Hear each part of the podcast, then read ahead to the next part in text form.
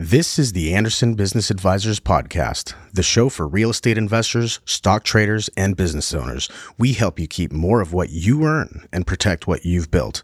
Let's get started. Hey guys, Toby Mathis, and I'm joined by Stefan Whitwell, and we're going to be going over the hidden banking crisis. Believe it or not, we are not out of the woods yet. You're still going to have failures. And this is a dovetail to a previous video we did when the when the banks were really going out of business. I think we had three major banks go out of business. We just had another one go out of business. Uh, they get taken over by the Fed and they get their assets absorbed by other banks. What's going on right now, and what should people be afraid of, and what's the reality? Like, because I only see what I what I read in the news, and it's like it's all over. It's like, oh, all the bad stuff's done. Is the bad stuff done? Bad stuff's not done. The banking crisis is a slow moving train wreck that's going to be taking place for the next several years. In fact, even the last quarter, the biggest banks lost $260 billion in deposits. As banks lose these deposits, their profitability is going down. At the same time, they're saddled with a lot of commercial real estate debt that's in trouble. And on top of that, they're having to deal with new competitors in the financial space, these so called fintech companies that are running circles around them banks, as I'm sure you've experienced, are often just very, very slow and not innovative. So they're they're in trouble. And the, the biggest catalyst for that is the fact that we, we live in a more transparent world today. People have figured out that, hey, the on average, banks are paying American savings accounts 0.4% interest when you could be making, should be making high fours to 5% today. Yeah, so uh, so I, I wrote down a couple of things based off of our conversations, and I wanted to go over these really quickly so that we could talk about what's going on, and then what, more importantly, what you can do to uh, address these issues and make sure that you uh, don't fall victim to something that you know we would say is oh it's unexpected, but it's actually very predictable at this point. Like like we know that there's going to be continued bank failures the only question is how quickly and, and, and how extensive it is, and then what you can do to make sure that you don't fall victim to it. So let's go over these. We have big banks and small banks. So we saw JP Morgan, Chase, and some of these others just have massive amounts of deposits move over. Uh, are they up on their deposits or are they overall down? And then what's happening to the regional banks? Are they going to be rest in peace and we're, we're going to be wondering what happened to them all or is there a way for them to recover? Everybody's scrambling and uh, one of the ways they're trying to keep deposits is by now kind of last ditch effort saying well we'll pay you more interest. But people are waking up toby. You know the, the difference between 0.4% and 5% is too big of a difference. If you're a company and you've got $10 million in deposits or an individual with a million dollars in deposits that's real money. So people are saying hey i'm going to take that money out of the bank and invest that in a relatively risk free way to get a much higher rate of return. But like we talked about earlier, it's not just the interest. You've got to protect your capital. Well, let's go over that. So I have, let's say I'm a, a, a business and I have payroll and all these things, and I have to keep, I mean, let's say it's a million dollars in my bank account. That bank fails out of the blue. They they fail. They're just one of those. They're, all of a sudden, I, I, I hear about a run on deposits, and and the feds close them down. What happens to my money? What happens to my million bucks? Yeah, so the 250 is in theory protected and giving the government full benefit of the doubt, you're going to get access to it. But it may take a couple days. So that's problem number 1 because oftentimes if suppliers or employees aren't paid immediately, there can be real world consequences to that. So you need to always have a backup plan. You mm-hmm. need to have another account. And the question is, where do you have that account? The other part of that equation is the other 750,000. Mm-hmm. It's gone. That's gone. Insurance, That's, anything, nothing else is going to cover that. Well, it often will take months after that to figure out how much, if anything, you're going to get above the 250. But if you're running a business, you don't have months to figure out what to do. Now, so the Fed stepped in, like I, I believe, like on Silicon Bank, and they covered. Am I am I incorrect, or did they agree to cover people's deposits for an amount greater than what was insured. In that case, they did because mm-hmm. they were facing a huge risk of a massive market sell off that Monday. Yeah, because we were seeing the regional banks, especially. I mean, we did this. We were repositioning, mm-hmm. and you're spreading monies across multiple banks and multiple accounts because you didn't want to have that one account get hey, we don't know whether you're going to go under because you see some of these banks that are in that that range Yeah. where they're losing deposits. Yeah. And if a bank has a dollar, like you put a dollar in a bank, aren't they loaning that out like 90, 90 bucks or some Almost all of it. Yeah. So the, the important thing, we talked about this a little bit last time, and that goes to your question of how do you protect your money? In a bank, all that money is commingled with everybody else's money and then invested. The way to protect it is you want to get money into a custodial, a custodial account where that money is segregated. let's break that down because there's two flavors here. Uh, and the easiest way for me to understand this is that when I put a bank deposit into a bank, it's on their asset sheet as an asset. It's their asset. So my dollar is their asset and they have a liability to me for a buck. I do that same thing, but I do it to a brokerage account. And I'm in a custodial account, which means they're holding, it's almost like a safety deposit box, right? They're holding my money for me is that their asset anymore or is it always my asset Well, and we need to be careful because there are brokerage accounts that are non custodial. Mhm. It's really important that you put your money to protect it in a custodial account. how do you know You've got to ask and you've got to double check it. now you're cfp so you have a fiduciary responsibility to your folks are you using non-custodial accounts Right. We'll only use custodial accounts. All right so here's an easy one go find a cfp right go find a fiduciary and say open up my account for me is, is that too simplistic or is that something No, and there's there's a number of large, you know, very very good custodians out there. We happen to use Schwab, but Fidelity's another good one. There's a lot of big, you know, there's a handful of big, well-known. Now the thing is though, you've got to make sure that you're working with their custodial account because some of those large institutions they have different divisions, different branches, and you want to make sure 100% that your money's being held in a custodial segregated account. This means your money is held separately and not mixed in with everybody else And that means that it's yours. So let's say that Schwab goes out of business. Let's say that Schwab Fidelity, somebody gets tanked, unbeknownst to us, like, oh my gosh, it's it's it's Lehman Brothers, it's whatever, right? It's and it goes out of business. Do you get all your money back? yes, Hundred percent. 100%. Yeah. Now, what about these folks that are like, well, there's still uh, FDIC insurance on, uh, but it's called something else for a for a brokerage account. SIPC insurance, yeah.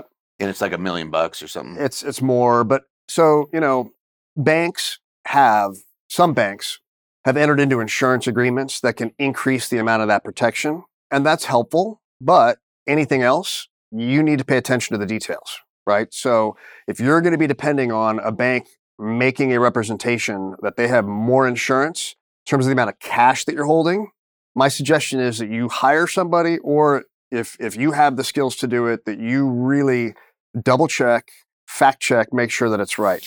Yeah, let me give you guys a story what happened here in Las Vegas. So there was a bank. I, I'm not going to say the name of it, but it was a popular bank here locally. Had a bunch of blue bloods on the board, and it was like, yeah, big muckety mucks. There was a, a plumbing company that had about three million dollars of deposits, and they were worried about the bank failing. And this was back in the recession.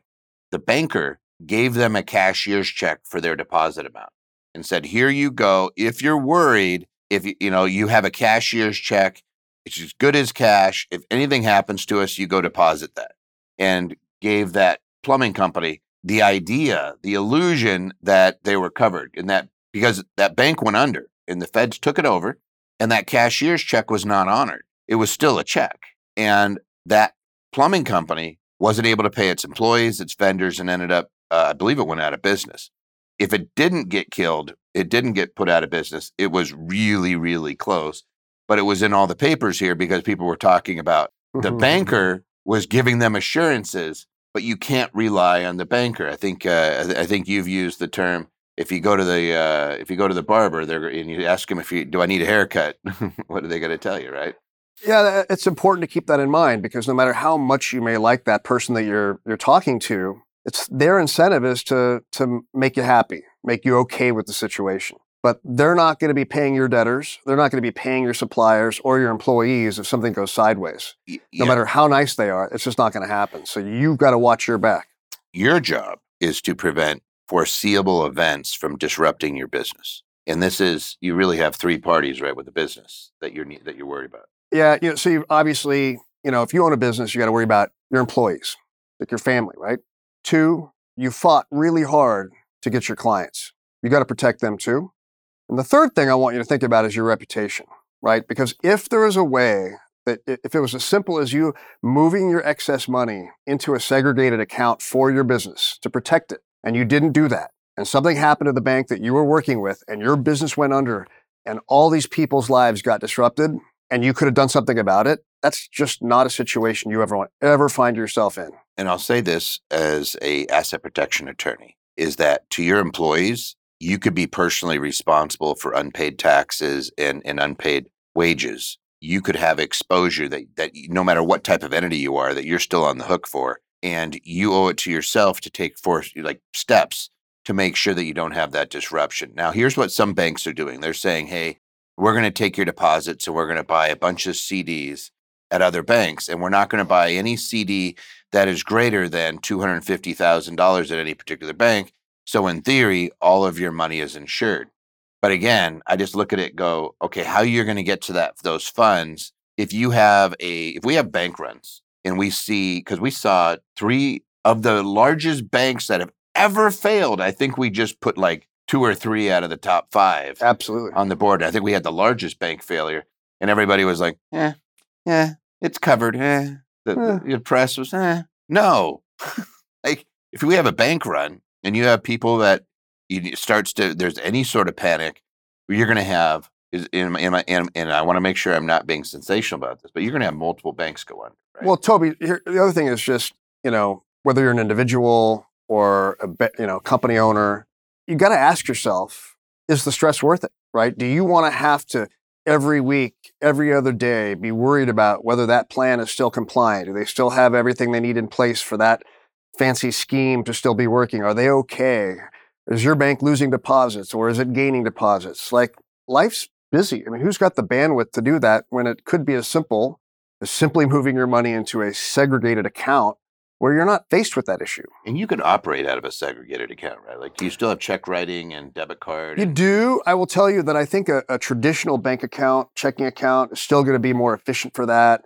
And so just keep your balance under 250 and then just move money in as you need it. I what mean, if I have big like payroll? Yeah. Can I tie that to mm. a an account where I'm like, hey, three days before I run payroll, can we move the monies over from a segregated Absolutely. account into it? Yeah. What if the bank goes out of business during those two or three days? Like, is that your risk? That's a problem, right? And and, and I, I I was looking at this issue recently for a client who's receiving a $10 million check. Bank wanted to hold it for five days. And everybody thought I was this mean bad guy because I was asking the simple question like, well, okay, during those five days, Where's the interest, right? is it at risk? You know, what can we do to protect that money? And who am I getting paid for it? There's interest on that 10 million. It's not a small. Well, that's amount. another pet peeve of mine too. I mean, it you know, it doesn't take five days to clear a check, in my opinion. Today, you got FedNow that eventually speed it up. You've got fintechs that are way faster, but it just it Mhm. bothers me when when I hear them say, "Well, it takes five days to clear a check." No, it doesn't. what they're saying is I want to use your money and I want to multiply it. I'm going to use fractional banking and I'm going to loan that out to you. They're probably giving it back to the Fed, getting an interest on that one in their overnight window, right? Okay, but long story short, let's not get too far off track. Is you believe that the banking crisis is not over, that we're going to see more bank failures, and we're sitting here in 2023 or 2023. We're sitting here at the end of summer, and you're looking at the fall uh, we're we're hopefully in a Fed pause, but we're not in a pivot where it's not lowering, right? So the cost of money is really high, and these banks, a lot of them didn't hedge. They have bonds that are at that are not marketable. That's Let's right. Just be real. And the Fed came in and said, "Hey, we will loan you money on those." That's a temporary fix, right? So are we sitting on a ticking time bomb with these banks? That's a great point, Toby. So you've got they've got uh, issues on their balance sheet, losses on their bonds, and what makes that worse is that their deposits are leaving. If their deposits were permanent, then they could just wait that out. Eventually, they get paid by the government. But people are waking up and they're saying, "Hey, I don't want to get paid so little on my cash that's sitting there." And a lot of people are saying, "I've seen this happen, Toby, in the last week." A couple clients pulling their money and suddenly their banker's on the phone saying, Hey, we'll, we'll pay you more. Yeah. But the problem is that confidence is lost. A lot of people are saying, Hey, you know what? You didn't have my back. You're only paying me more now because I'm leaving. And It's not even the return on my investment, right? It's- the old adage: it's the return of my investment. that's right. in the bank, it's at risk. You know it's at risk. Yeah. You've seen banks fail now, so now you know. Like you can't say, "Oh, I never saw this coming." When Silicon Bank toppled over, people were like, "Oh, we didn't know. We never saw it coming." Yeah. Now you know. We've seen some major bank failures since then. We're going to see more. The only question is, is your money at risk? What are the institutions that have custodial accounts where I could go to? I know you named a couple, Schwab and Fidelity, but is this Morgan Stanley, Merrill? Uh, is it most brokerage accounts? What, what is the custodial account? What are the different places? Yeah, so it, it, it, it and unfortunately, this is where you probably want to call an advisor to help you on this because some of these large financial institutions, Toby, have so many different divisions, some of which are not custodial. hmm And so you really need to be clear when navigating that. Some of them have hybrid models. And the, unfortunately, there's no shortcut. You really got to do your homework. But the good news is there are a number of firms out there that where your money will be a lot safer. The other catalyst to your question is commercial real estate. Yeah, it's a it's a different conversation entirely. But banks have debt on their books that is, you know, a lot of these assets are in trouble. They're saying Occupancy is down 50%, interest rates are up substantially, and these loans are going to be coming due. in the next three years, I think we have 1.5 trillion dollars worth of commercial loans that are going to reset. That if they reset at higher interest rates, because just keep in mind they're probably four or five percent a few years ago. Now they're looking at seven, eight percent. Or higher. yeah, you're talking about doubling the cost of debt, and a business or a building that already is losing people and is already suffering, and now all of a sudden you just increase the cost of their debt by doubling it. That's going to put a lot of people under. You're going to have a lot of uh, Yeah. notes that institution or groups that own these assets are probably just going to quit. Now, they're not going to, you know, I, I think there's going to be a concerted effort to keep some of this out of the headlines because there's going to be this this sense of, well, we want to protect people. We don't want people to panic.